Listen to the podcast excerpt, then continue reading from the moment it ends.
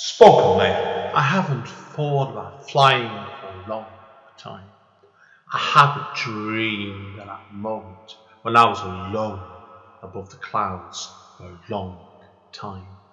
I have dreamed waking up in a room surrounded in blue and green grass for more years than I could dream of remembering. I haven't walked back into the past or scratched on the doors of my origins, where it all came from to held up that cape for the last time. Return to Kent Town 10th Year Anniversary Edition is a revised version of Andy N's first poetry book. The book can be purchased from Amazon and it contains numerous additional material. Spoken Label. Hi, it's Andy N from Spoken Label. Thank you today for streaming or downloading another episode of Spoken Label. Spoken Label was originally set up on beginning of 2016 and as of speaking has currently nearly 300 sessions. The full archive is available on spoken label full stop bandcamp.com although it is available for free for stream and download if you wish I am always grateful for any sort of kind of donation to enable me to keep the running costs of this podcast going. And enjoy Take care. Bye bye. Spoken Label. Hi guys, Andy N, Spoken Label, back in the house. We're on Zoom again today and across the seas to a country I'm starting to speak to people more and more actually. And it's not America, it's a much nicer country now. And we're off to Canada today. And I've got a lady with me, and of course, and she's got quite um, certainly she's not originally from Canada, you might have guessed from her accent, but I'll let her introduce herself and we'll take it from there. Veronica, would you like to introduce yourself to everybody? Tell them obviously who you are. I'll um, start from there. Um, I'm Veronica Wild. I'm a writer, I'm a poet, and happy to be here. now, obviously, we were telling them before, Veronica, weren't you, as well? Like you, you're half Ukraine and half Russian, aren't you? So, so what? And you came to Canada when you were eight, was that correct? Was it? Yeah, I came to Canada when I was eight. I'm actually I'm half Russian Indigenous, which um, my grandfather died in the past year, and I found out that that was actually quite a different thing to what I thought was going on. So it's been it's been a really interesting journey looking into into my roots because um, you know the Russian Empire has been a whole thing, and, not a lot of people know about it. So I'm learning a lot where I'm from for sure. I'm always a believer as an artist and even as a person in general. I think life has got to be a space where you, are learning about yourself all the time. And mm. like, I think it's a journey it's itself, whatever way you look at it, really. So, and I know you've had quite, by the sound of things, certainly you've had like an interesting life.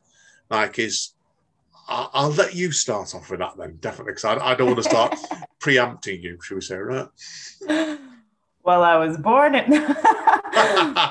um, I mean, it's hard to know where to start because right now I'm, you know, I'm I'm in the poetry world and I'm sort of transitioning into the next thing and from the past thing and my journey as a writer has been it's taken a really huge turn in the past few years. Like I have two books out under my real full name, Veronica Tugaleva, um, in the self-help sphere. And so for a long time, I was teaching self-love and um, helping people love themselves. And, you know, there's this whole story of how I almost killed myself. And then I had a spiritual awakening and um, I had this, you know, persona and I had these amazing people around me. You know, I had this community of people that were coming to me for inspiration, for advice, and was doing life coaching. And you know, I was actually a digital nomad at the time too. So like me and my partner at the time, we had sold ourselves to travel and we're like traveling the world. And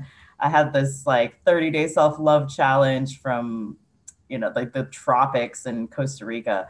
Like on the outside, wow. it really seemed like I had a really good life and I had a really good balanced mind. But there were some things brewing. Life goes that well, life goes that way, I'm always fine, doesn't it? So it's Yeah. And I think that's like when this poetry started coming out was um, when all the things that hadn't been addressed, that weren't being addressed, you know, this perfect relationship that I seemed to be in that was not actually as perfect as people thought it was.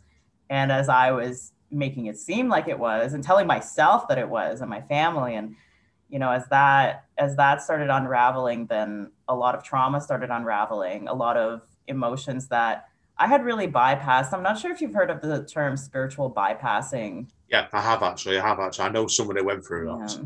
Yeah, That's so why. I was really doing a lot of that, and um, I didn't realize that I was doing it because it had been so helpful. Like yoga was so helpful, spirituality was so helpful, but all the ways that it had helped me suppress unaddressed trauma could only come out through art. And so I started writing these poems. I mean, I think I was in Peru, and I started writing Wow. these really terrible they were bad these really bad love poems about my first boyfriend and um, then i started writing some poems about my first girlfriend and i'm you know waking up next to this person while i'm secretly writing poems about these other people that i haven't talked to in years so i started to fall out of alignment with the relationship and with what I thought I was, but there was just this string that I felt like I had to keep following, you know, and I kept I kept doing it. I kept I kept writing, I kept saying the things I needed to say and over time the truth really started to come out. Like I started to write about my dad. I started to write about, you know, some of the things that were going on in that relationship that were actually abusive and how trapped I really felt and how trapped I felt not only by him and by this like perfect role model life that I was trying to show everybody that I had. But I was also trapped by all the things that I couldn't be anymore now. Because before I became this like really spiritual person, you know, I had this other identity. And I was like this really hardcore, like totally drug addicted goth chick that would like bite the tops off of beer bottles and like I shame that person. You know, I was like, I'm not that anymore and I will never be. And I will never dress like that. I will never wear makeup. I will never dye my hair. And I just really killed off this part of myself, like really extremely. And so I think what was really happening is that this part of me that I had killed off had started coming back and it started coming back through poetry. And that was, I realize now a gift, but it was a really confusing time. So I think that was probably the last big beginning that I had. But I mean, there's been a lot of beginnings, but that that was a pretty solid start. Yeah. Yeah, that's one word for it. But I'm always a believer in certainly when you start writing poetry. In my case, I was writing since 10 and I'm, four, I'm 48 now. But it's a case of like when I first started properly when I just got turned 30, mine was always a lot of trauma poems. And I think Mm. as it developed, it's the trauma's still there, but I'm more clever at hiding it, if you know what I mean. But certainly mm. so. Had you been writing since before then, had you, all your poetry? Or did that just come out and almost like out of nowhere when you started writing your poetry? So I actually have been writing poetry. Like I remember we lived in this thing called an upshazhitia, which is like a dormitory back home. Um, and you it's not just for students like you have hmm. families mm. living there so it's like me my mom and my dad living in this one room apartment, and there was one bathroom per floor of families, and there was like one shower in the basement. Wow. And I remember going into that bathroom that we were all sharing and just hollering out random lyrics. Like I don't know if I could carry a tune or if I like had a a sense of melody, but I do remember writing rhymes. And I remember even as a kid, I mean I must have been 4 or 5 at that time. Wow, that's um, that's good going at that age. Yeah, and I and I started even like when we first came to Canada, I started playing with words, you know, like I knew the number that corresponded to every single letter in the alphabet. And so then I would go and I would like look at the license plates of cars and I would try to get all the numbers to add up and I had this thing for numbers and so when I was writing words, I would try to stay in this really specific in meters that I think some of them I invented and some of them I kind of just picked up from the ether because some of them are, you know, in whatever, like an iambic pentameter. And now I know that I had picked up on that just from hearing other poetry. I had picked up on lim- like limericks, but I was just playing with it, you know, but it was really structured. Like I also really liked acrostic poems, you know, when you write Oh, I love Something- love acrostics. When the, when the, but I mean, I was writing like I was writing like today is the day I die. like when my mom found those poems, my mom denies this to this day that when she found those poems, she burned them. Like she still says that that never happened. But I remember writing these poems, and then the journals disappeared. And when one you were four years old, I thought, wow. No, this was this was this was like maybe 11 but i was really angsty like really really early Re- on Really early on, like, yeah, God. like really early on. I mean, I went through puberty pretty early, so hormones must have had something to do with it. But also, like coming to Canada, um, having all these experiences of being really different and getting bullied, and then you know, one of the first times that I had experiences of like sexual harassment and sexual assault because I had developed so early, like it was really early on. So I was into some you know, like heavy music and I was into some like really heavy words and I was carrying around like all of these feelings. And I have no siblings and we had just immigrated to the country. And my, I mean, my mom had like five jobs and my dad was just trying to make ends meet. So I didn't really have anybody to talk to. And I had all this stuff inside me. And writing was just a way where I was trying to survive. So after it stopped being this, like I'm playing around with syllables thing, um, it was really a place where I could go to say what it is that I wanted to say. And I think the reason that poetry became such an important part of my life as a kid was because I could code it.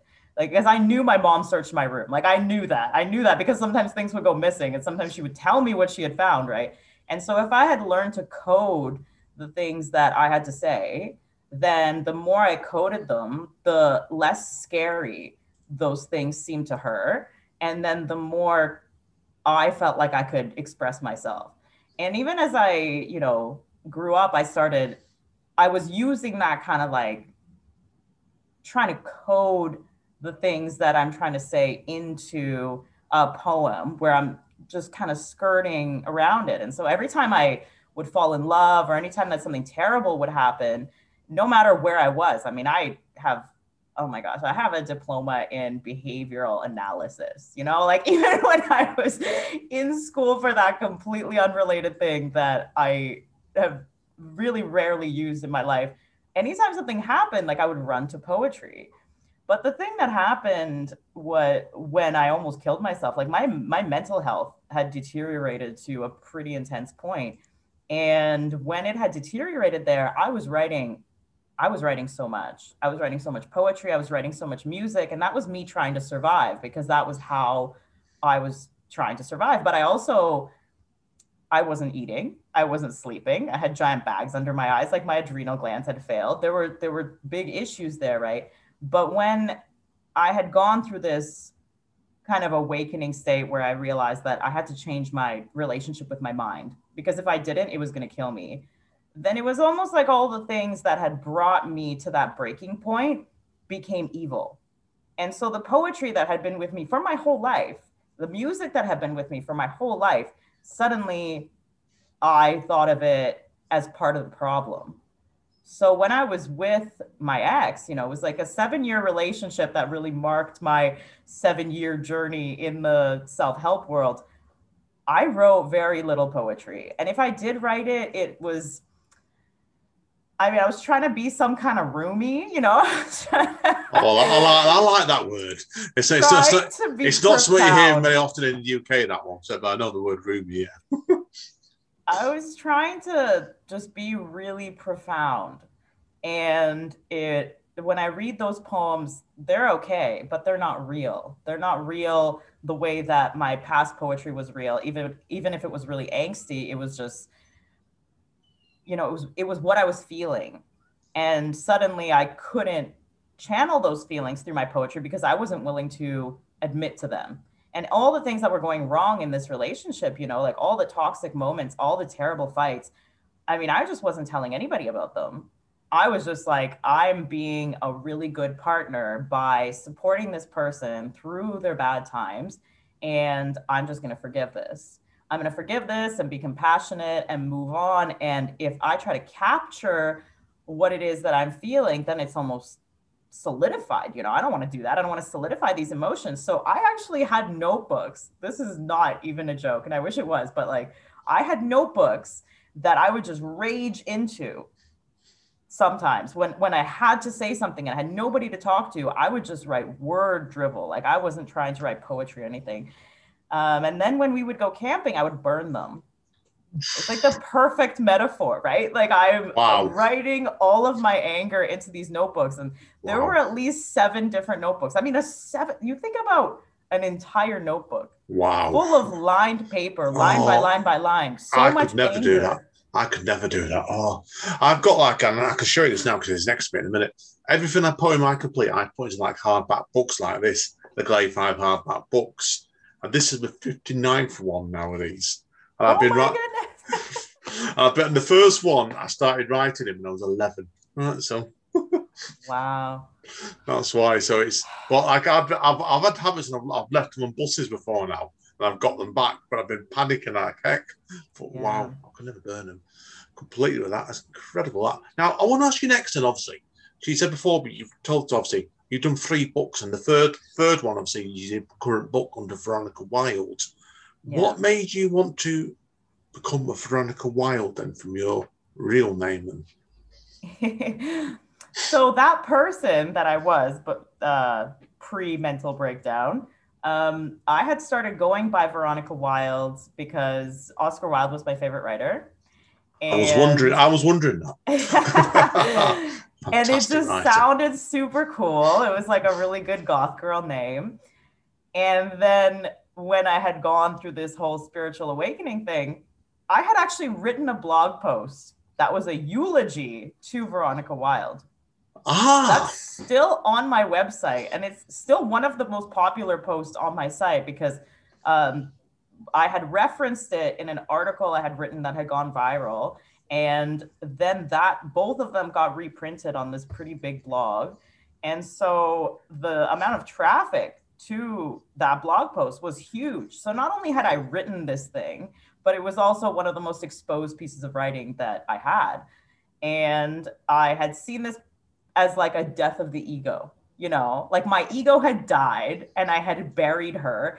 And sometimes she would come out and haunt me, but it was like, I'm so spiritual and I'm so great for, you know, dealing with how my ego haunts me on a regular basis.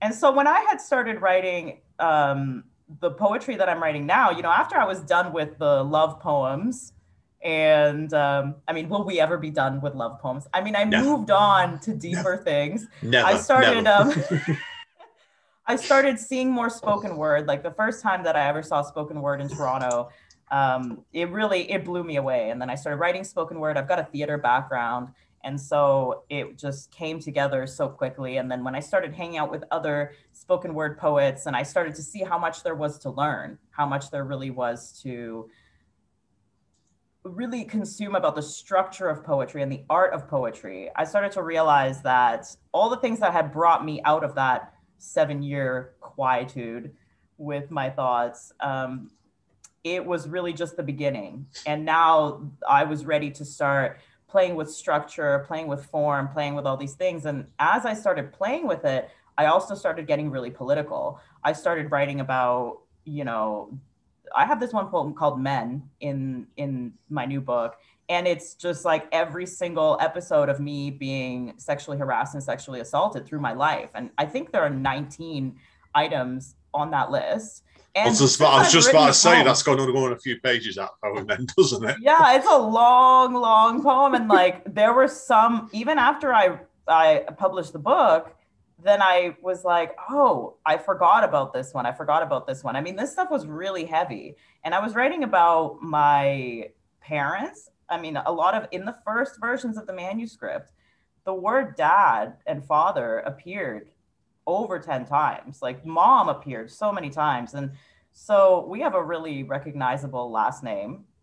And um, from i have a better relationship with my mother than my father. And like the conversations that we had had about all the things that i was writing um, i really got to see a how it affected her when i told her how i felt and how she was willing to make changes based on that information. I mean, some of the poetry that I showed her is completely changed our relationship because she didn't even realize that I had felt that way. So then the wow. question became does it need to say mom on it? And I started going through the manuscript and I started taking out, okay, this doesn't need it, this doesn't need it. And then at the very end of the day, there's still a few moms and dads in there, but I'm solid on the fact that I'm okay with them being linked with my name. But then I still started feeling like I needed I needed a costume. Like I needed something like I'm the only person in the world with my real name.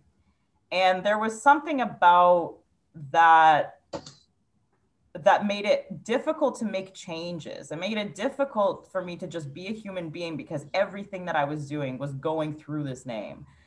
And I started to think about bringing Veronica Wild back pretty early on. Like it was just a thought, you know, like you're going to bed and then you have this like bright idea.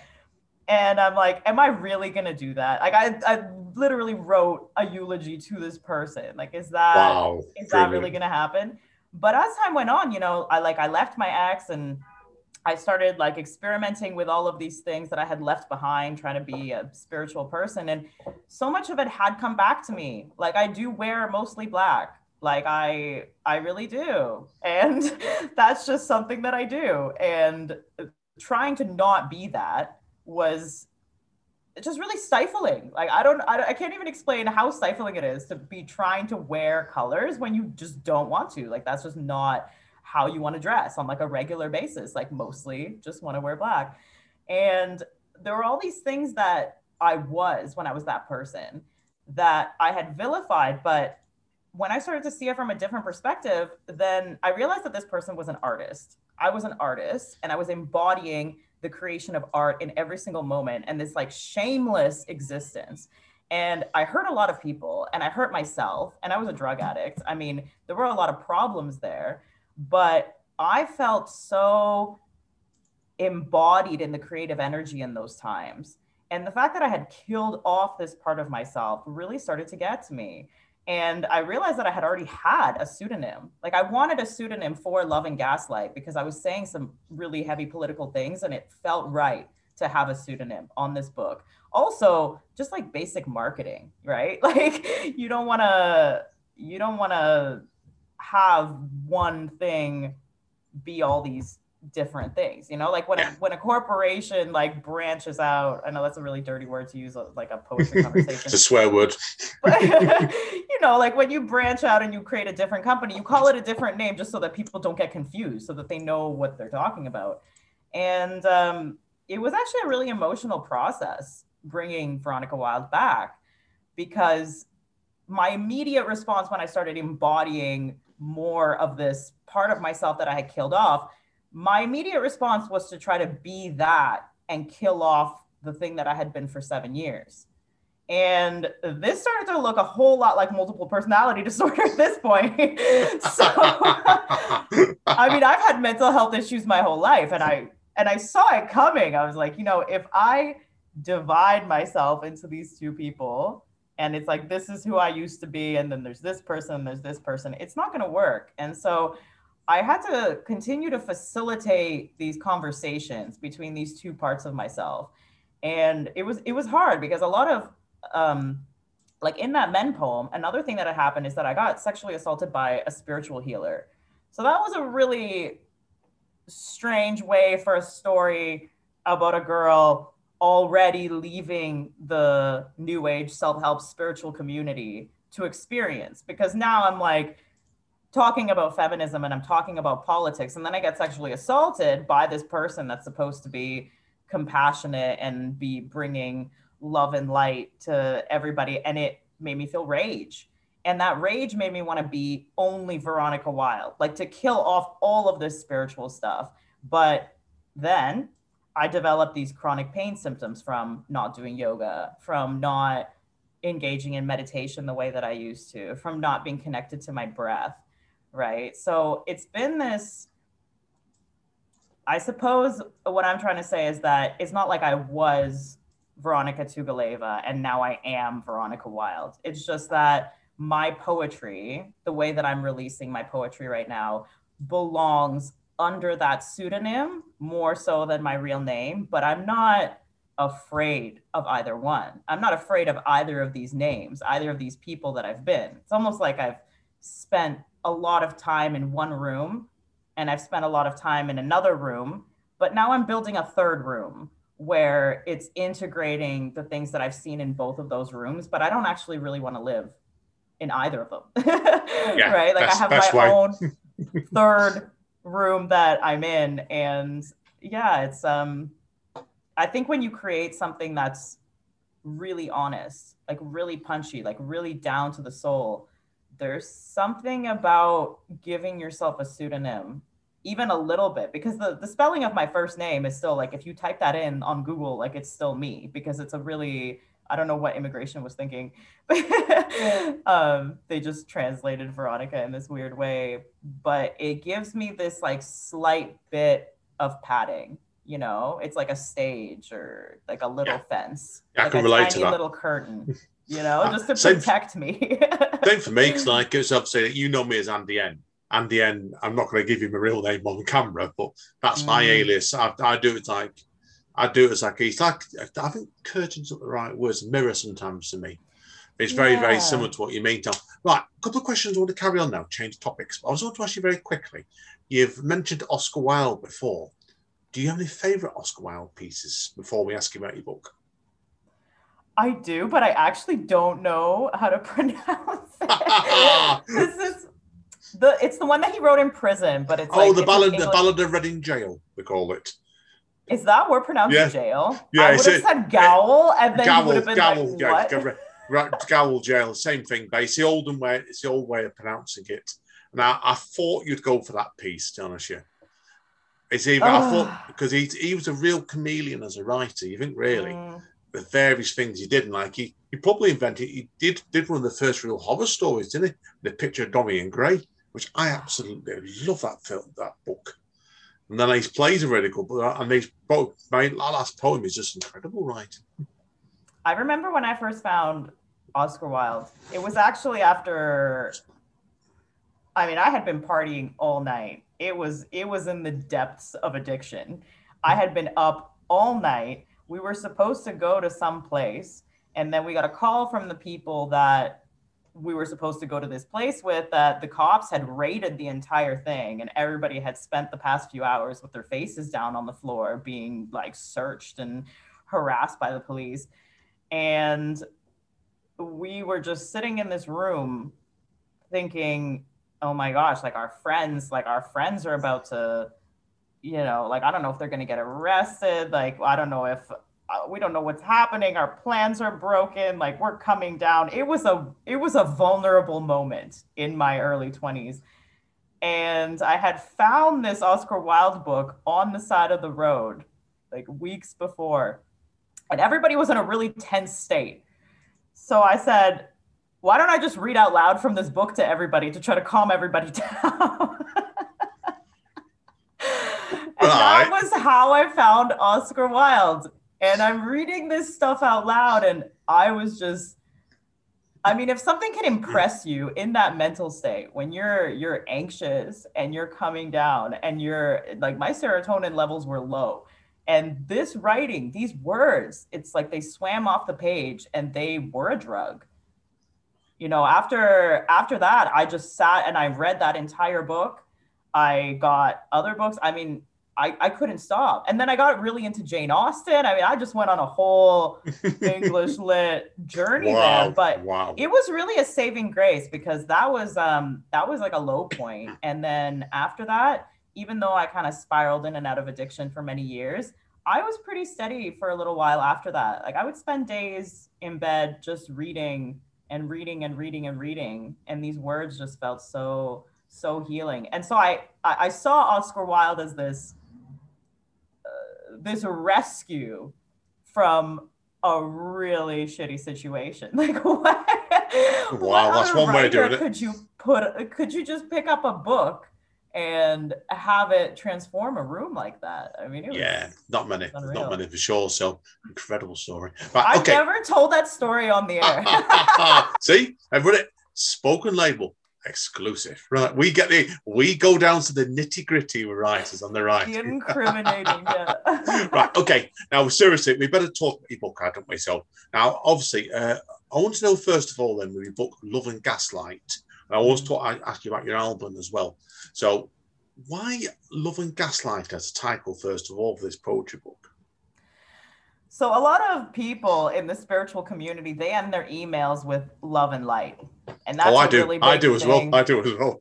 Uh, and the whole idea of light became so abrasive to me the more that i the more that this trauma was pouring out of my bones and i was trying to be honest and i was trying to seek help from people in that community i rem- there's actually a poem um, I, I was just randomly going through the book when we were talking before and then the poem that concerns um, what I'm talking about right now is actually right here. It's like a story poem. So I'm just gonna read this poem because you'll see that the book is published under New Rage Poetry. And this poem is called New Rage. We're on the floor of the Sage and Crystal house. I'm afraid to ask her when I'll be able to move in. She's gyrating on the carpet, moaning, tells me she took a microdose.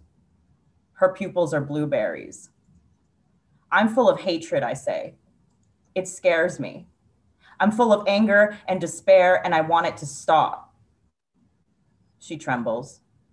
Her eyeballs roll. She says, You created this. You, the universe, created this. I raise my voice, hiss. I did not create him. Turning fury to tears is an avoidant habit. But you did, love, she coos. You wanted to experience this. You wrote this story. I hate him. I whisper, I don't want to. It's embarrassing, but I hate him. Sniff. She smirks, undulates. You created him. You chose him like you chose your parents. I nod, wipe my cheeks, tell her I understand, skip town, and boycott the New Age movement. The revived wolf growls. The fearful woman cries. But how easy it once was. The coveted right thing. Brilliant, brilliant, great piece that one. I really enjoyed that. So I want to ask you next, then, obviously, because there's a good, there's a great quote at the beginning of your book. There is, and I'm reading it before. And I love the way, and I think this sums you up as a person. Actually, that's what you said before. Is the best poetry refuses to wait until you have a pen. Mm. I think it's a fantastic quote that because I've had that before now when I've been coming home from work and I use it nine and a half times out of ten. I've got a pen and paper in my bag because the way I am. But I've had it before now where it's been stewing over in my head and then I get stuck in traffic. So by the time I'm coming for the front door, I'm like, like that. and then my partner's a writer, and like I told you before, and like she's seen me coming before now like this, and she had me, she has to front, get me a pen and paper quicker. And I could spend half an hour by the phone scribbling frantically like that. Now, is that is that your the method of writing yourself? Do you think as well? Then you find that sometimes. You know, actually, just to backtrack a tiny bit, the only reason that I wrote that Oh, was yeah. because was because I was making the Kindle version of the book. And in the Kindle version of the book, it was necessary to adjust the width of the poems.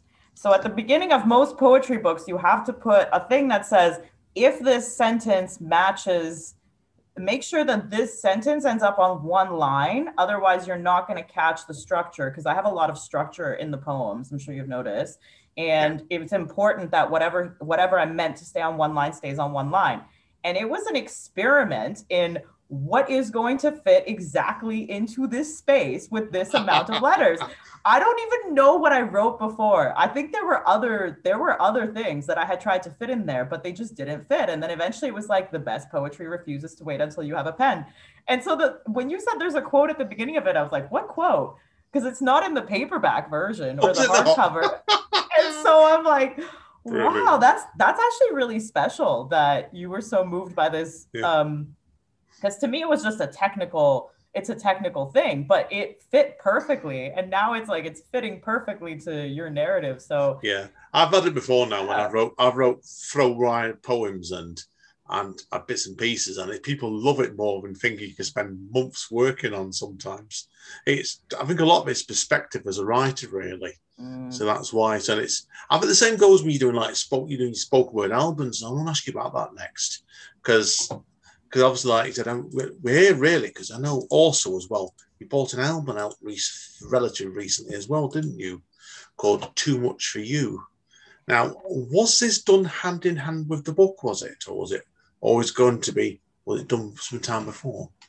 So there's one piece of overlap. There's one poem called "A Love Story Alone" that is on both. That is on on the album, and it's also in the book. Funny enough, the version in the book is different. So I had started recording this album after when I first found spoken word. It was like a love affair. I mean, I had gone to this spoken word event and then I had come home and I had started writing this poem and then I finished editing the poem and I memorized it and I was performing it within 4 days. Wow. And I did like an open mic at the beginning of a poetry slam. And I remember when I was coming off stage, the host was like, Why aren't you slamming? And I said, I only have one poem. like I don't I don't have any more. And it just felt so pure. It felt like, wow, this is a really good intersection between the things that I've always been uh, always had a proclivity to because I have a theater background. Like I used to be in theater in acting. I actually have theater school dropout, if you must know. And I had been writing poetry my whole life. And I also was doing, had been doing writing regardless of my changes in personality. You know, I had always been writing. And so this merger between the stage and the written word, it sparked me so quickly. And the story began unfolding um, the story began unfolding through spoken word as I was competing in Toronto Poetry Slam and also going onto those stages and going onto open mics. And those poems came out pretty quickly. And they had all happened before a lot of the, I think a lot of the most popular pieces in Love and Gaslight. And right, right. I had recorded it and then got to a point where I was like, well, I need musical accompaniment and I don't want the album to end like this. Like it used to end with a love story. Mm. And I remember the producer being like, I think this is the last track. And I said, How can it be the last track? The album is going to end with me saying, I don't want to write another love story alone. That's how the album ends. That's terrible. Like, that feels like I'm ending my entire life that way and he said i think this is the last track what i think he was trying to tell me was the structure of the album is you know it's a it's a it's a woman falling in love and thinking that she's found everything that she's looking for and then realizing that not only is it not what she was looking for but she's also got a whole lot more to deal with in her relationship with herself before she can ever have a relationship with somebody else and so what I think he was telling me is that the the narrative had progressed properly. Like from the first track, which is really um, it's kind of like this rhythmic hip hoppy like love poem, to the last track when she's like, I don't want to write this love story alone. It's a good narrative, but I I kept saying I don't want it to end like this. This is not the ending that I want. And then a love story alone came. Like I don't want to write another love story alone. A love story alone. Uh, that poem like it's been it's my go-to like if i have to perform a piece of spoken word like that's that's my go-to like i when i was in melbourne last year i won the melbourne poetry slam i was supposed to go into the finals like that was the first poem that i did like that poem is really has been an anchor for me um, it started to bother me some of the phrasing in it and I felt this desire to alter the recorded version. But, you know, I had been sitting on it for so long. Like I left it for I left those recordings for so long because they didn't have a musical accompaniment and because I wanted to change some of the parts of the of the audios. And eventually I started working with this guy who was actually in Toronto and uh, we said, what are we going to do with these? Like, what are we going to do with what's here? How can we compose around it?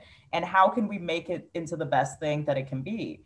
And it was a, it was an emotional journey. He had to be there with me while I was, you know, judging myself for the things that I had said and not said, and take this out, take that out, add one eighth note of a breath. Okay, take out one sixteenth note uh, of a breath. I mean, I'm terrible to work with. Like, I'm not. It's not fun.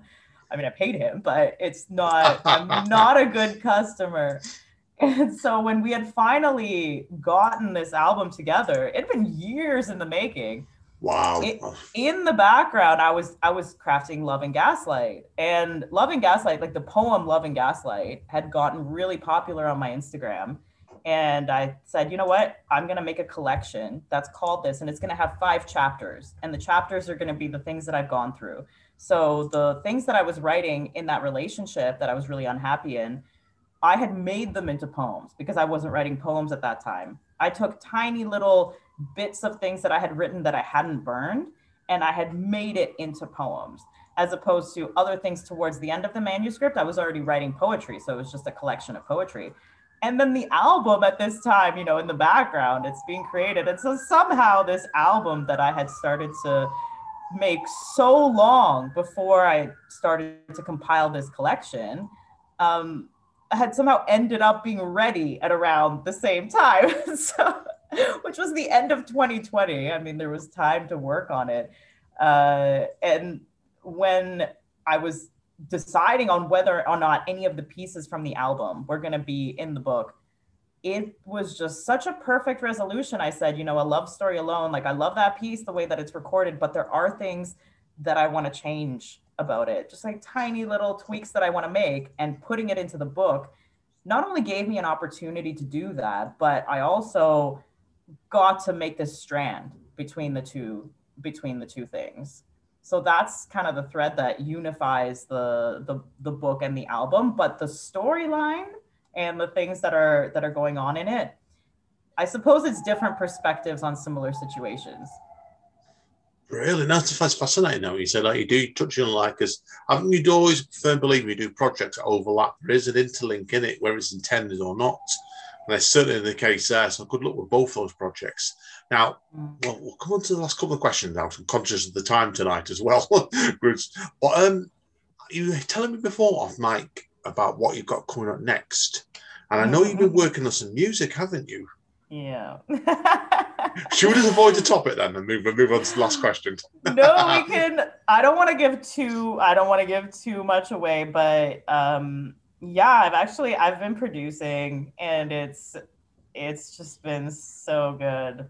I I sit there and I play with tiny little notes and all of my really crippling perfectionism that has not served me for my whole life employing that perfectionism to move notes around and to layer things and then being able to listen back to it oof, there's nothing like that. I mean i love editing words and i and i love the way that you can make a poem come together but there's something about the way that you work on producing a piece of music where you're just setting the parts in but in order to see what you've done you take yourself on a sound experience. And sometimes that sound is so abrasive and you have to take a break and just be like okay that was not that was not what i planned. But when the sound is good when you've made a beautiful layered sound that makes you laugh or like it makes you smile or you know any of those reactions i feel that sound is so healing in a way that my written work has never been able to give to me. And with love and gaslight and too much for you i've aired out so much trauma that i actually feel like a more balanced human being. Like these these these projects really healed me and they healed me to the point that I'm ready to explore this different side of myself. Like I've always had a relationship with music, always had a relationship to to sound and right now so much of it is just play, you know? Like I don't have a education in music. Like I haven't been putting out music or or producing it. But it's just nice because the the book is, you know, the book is selling itself, the albums, you know, it's out there and now that I have the things out there that I've been working on, I'm just playing. Like really, I'm just playing and I'm having such a good time. So sometimes I'm always, I'm always believing when you're doing like yeah, after you've had a massively what's the word stamina inducing project like those 2 mm-hmm. were. It's sometimes it's nice to just cleanse yourself of it completely until the next project comes on, and you know naturally when it is.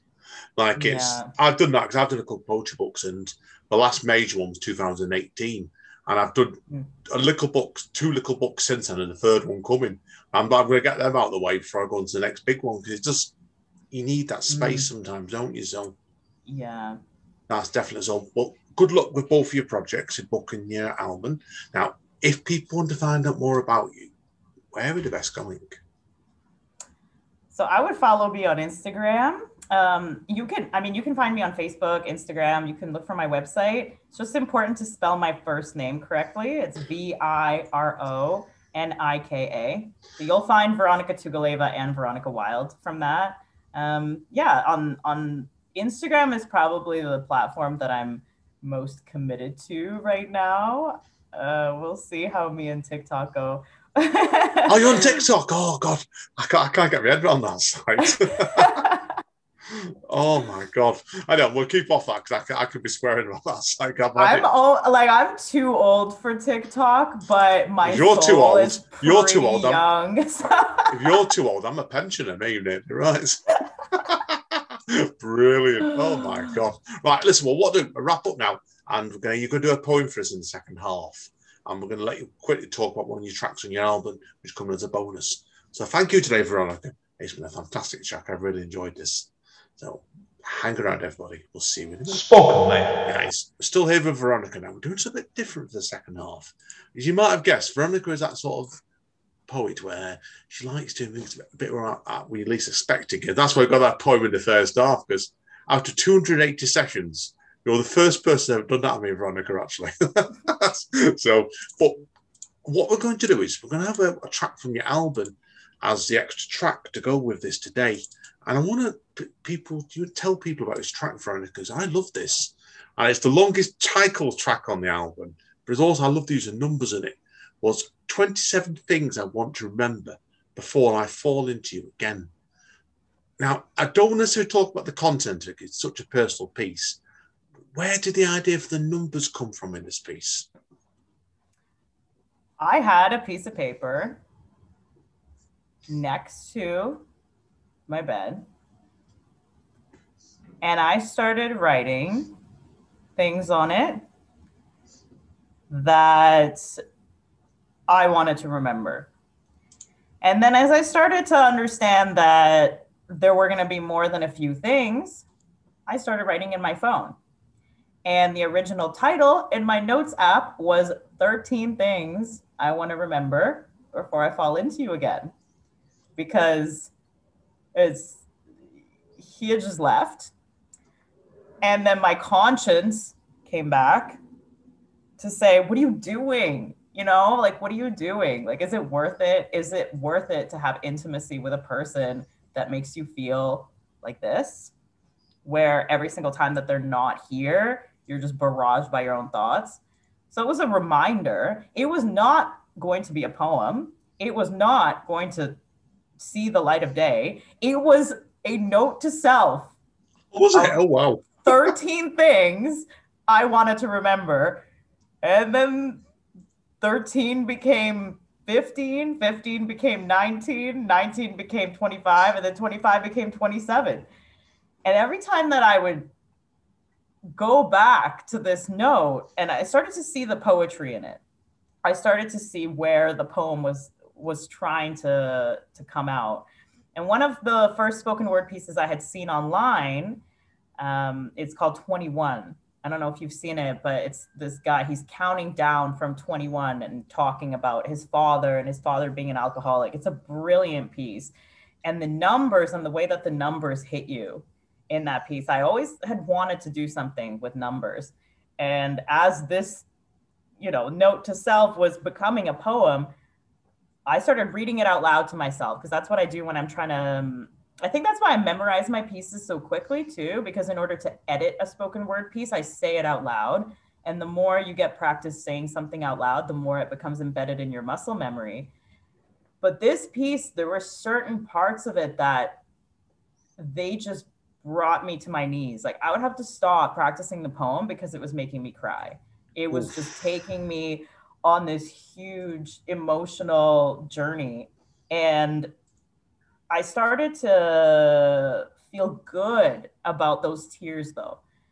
I mean, the more that a piece can hit you like right in the heart over and over. There's this one, there's one of the parts references the previous track. Because I had written this really spiritual love poem. And then 27 Things is it's it's the moment of clarity after the after the spiritual love poem. There's this one there's this one part of it that references the previous track and that really got me it really got me because it's it felt like peeling back this illusion and seeing the ugly, ugly, ugly truth underneath what it is that I had not only told myself and told this person, but I had been performing on stages telling everybody was happening. And it hurt because it felt like that's exactly what I have done before. I am so good at this. I am so good at trying to make a relationship seem like it's so great and everything's perfect, but then hiding out from the things that are really going wrong. And when we um, were going to record this piece, I did not record it in order. So the album, everything, including A Love Story Alone, which was the last track to arrive, everything was recorded. And then the guy I was recording with, I said, Dylan, we have to, there's one more track. And he said, Well, like you're going to Montreal, I'm going to New Brunswick. We've got two weeks like, I don't know why you don't want to record this track. You've been leaving it for last, but we got to do it. We've got two weeks. Like, let's just make it work. And I remember going up to the microphone in the studio and I looked at him like, Dylan, I'm sorry. Like, I'm sorry. I'm sorry for what I'm about to put you through. Like, this poem is too much. It's too much. I just kept saying that. Like, it's too much. It's too intense. It's too much.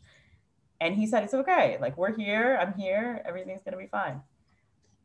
And the first take that I did of this poem, I don't think I've ever been that angry in my entire life at anybody. I've never yelled at somebody like that. And afterward, like, you know, there's just this silence after the the recording ended and he said, "Are you okay?" And I said, I think I need to do that again. so I recorded it again, and usually we would do two takes. That was that was our process. We would do two takes, and then we would splice in and out of them. And then if we needed anything extra, I'd go back into the into the recording booth. This thing, I recorded it not twice, not three times. I did it seven times. Oof. And then I laid down on the floor in the recording studio. I think I would have done after that. wow. He's saying, "Are you okay? Are you okay?" And I said, "That was that was the most like I'm a really emotional person, but that was the most emotional I've I think I've ever been in a concentrated amount of time. And actually the the the title for the whole album, Too Much for You, that's that's a line from a love story alone. But when I really think about the the recording process of 27 things, and how afraid I was of being too much for the producer.